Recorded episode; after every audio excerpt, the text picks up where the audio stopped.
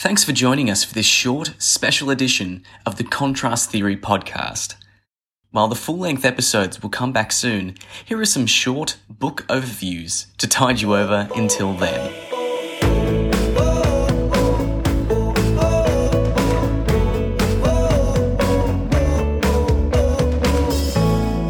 All right, welcome to another episode of the shorter contrast theory. Um, I, once again, if you want longer versions of these, uh, not of these specific episodes, but of episodes in general, we have a podcast. Uh, you can go to citylife.church forward slash contrast theory, or you can just search contrast theory in any podcast player. They all have it. It's all good. Google, iTunes, whatever. I'm here once again with Dr. Ewan Lowe. Who is a recurring guest on this podcast.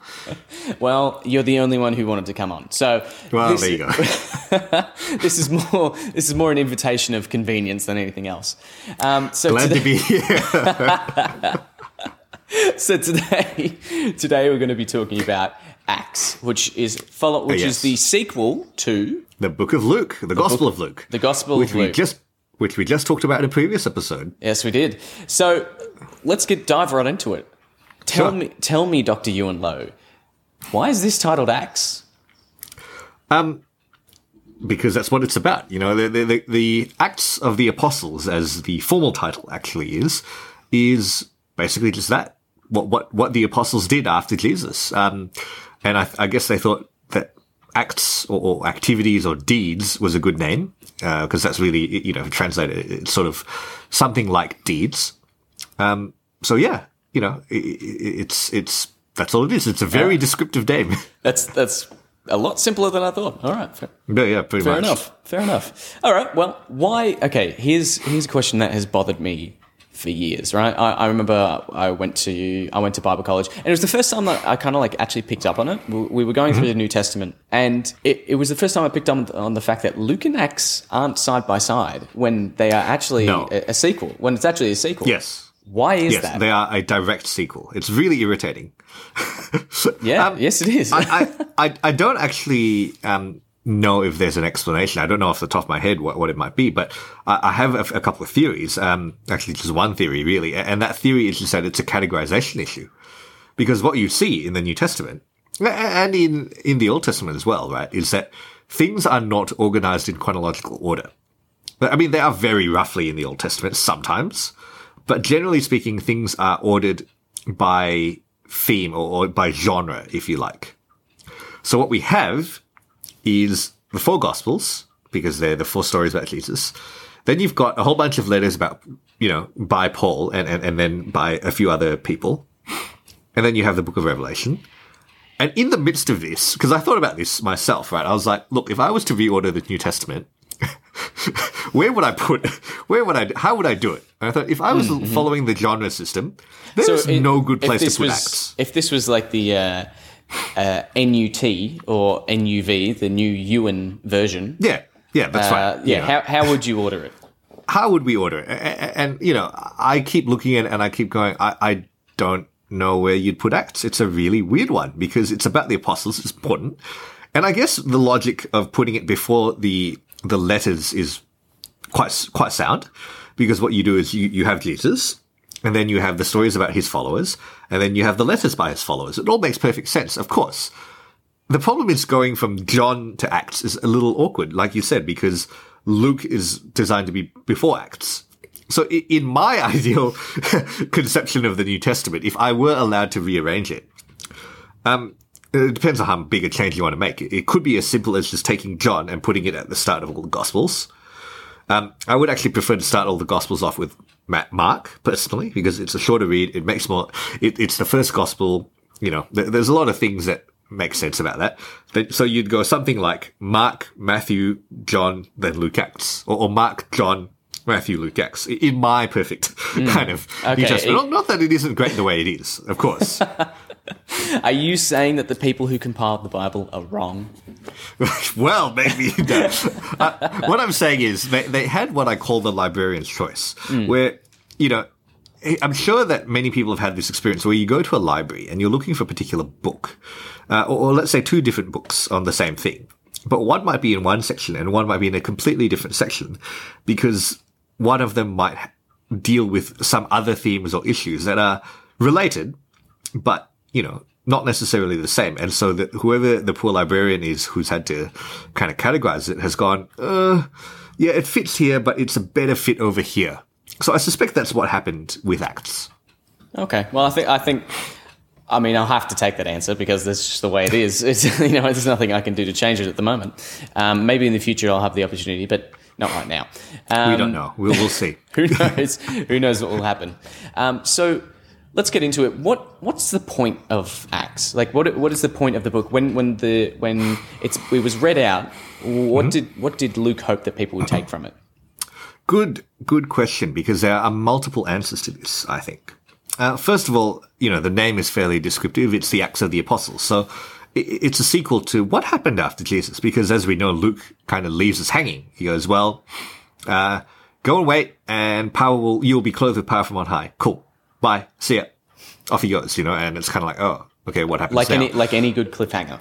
Like any good cliffhanger, you know, the original, well, not the original, but a very early prequel sequel kind of situation, right? Um, so, so there's just that, the, the satisfying, simple human curiosity, if you like. Um, Acts also goes to great length to show the, the development and the growth of the early church. Now, Acts, um, like Luke, is written to a guy called Theophilus, and is written to, to help him understand his faith better, essentially. So, it's very likely that what Luke was trying to do in writing Acts was to, to give a bit of an overview of what had happened to this point, so that people could understand where they'd come from.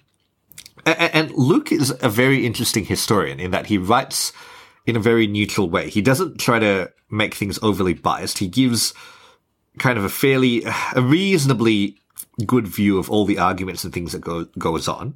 He doesn't try to hide anything, which is very interesting, but it's also very important because we know now about questions like, you know, what do we do with Gentiles when they come into, the? I mean, we're all Gentiles right now. Thank goodness, um, you know, that acts exists, right? Uh, or, or, you know, we know about what to do with food sacrificed to idols and things like that because these were early, um, early issues that the church faced. And so in in showing us the full debates and arguments that surround these, not just from a one-sided perspective, but kind of trying to give us a bit more of, of the context of it. I think what Luke is doing is he's trying to help whoever's reading this in the first century to understand this is where we came from. These are the arguments we've had already and that we've kind of resolved. So, you know, you don't have to worry about these in the same way that you might other arguments. Um, so that's really helpful. Um, the, the, the third thing, which I, I didn't mention in the Luke um, kind of session, but I should have, is that a lot of scholars argue that Luke and Acts are both a an apologetic work for Christians. So that, um, you know, Theophilus is not a Jewish name, it's a Greek name, very obviously. Um, and so one of the theories, a very popular theory among scholars, is that Luke Acts are written not just to Christians, obviously to Christians as well, but to, to a wider group of people to try and show them that the early Christians were actually a good group of people who weren't here to cause trouble. You know, they followed a guy called Jesus who was innocent all the way through and got crucified, uh, even though the Romans said he was innocent. And, and, all of his followers, the early Christians, don't do anything wrong. You know, they're, they're good law-abiding citizens uh, to an extent, as far as the laws you know, not surrounding worship and, and religion go. They're good law abiding citizens, right? So so there's an apologetic factor to it as well, which I, I think is is certainly present to some extent. And finally, um, Acts is about showing what the Holy Spirit does, really. Um, Paul talks a little bit about it in places like, you know, Corinthians especially. Um, but without Acts, we would not really have a theology of the Holy Spirit. So, you know, um, some, some Pentecostal scholars call Luke the great theologian of the Holy Spirit. And I think that's a very good um, way to think about it. okay, so then let's uh, let's hear an overview. What what what is the overview of Acts as a book? What can okay. we expect? What can we expect when we go to read? What it? can we expect to see? Well, signs and wonders, deeds and miracles. Really, um, Acts is broadly speaking, you can divide it into two halves. There's the Paul half, and there's well, sorry, there's the early church half, and then there's the Paul half.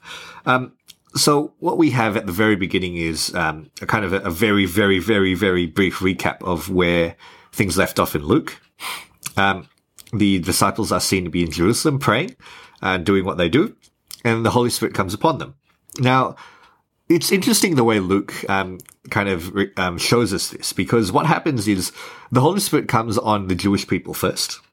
Um, you know, uh, it's fairly clear that they're mostly uh, entirely Jewish actually at the start, but slowly the Holy Spirit expands its own circles and borders until all of a sudden everyone is able to receive the Holy Spirit. Now, there's a, I think there's quite a lot of good explanations for that. Number one, which is you don't want to throw, if you're teaching someone to swim, you don't just throw them in the deep end, right? You kind of slowly transition them out. And that seems to be what the Holy Spirit is doing, that helps the Jewish people transition themselves along to early Christianity, uh, if you like, and then kind of goes, Hey, guess what? Gentiles are in now. Bring them all in. You know, it's all good.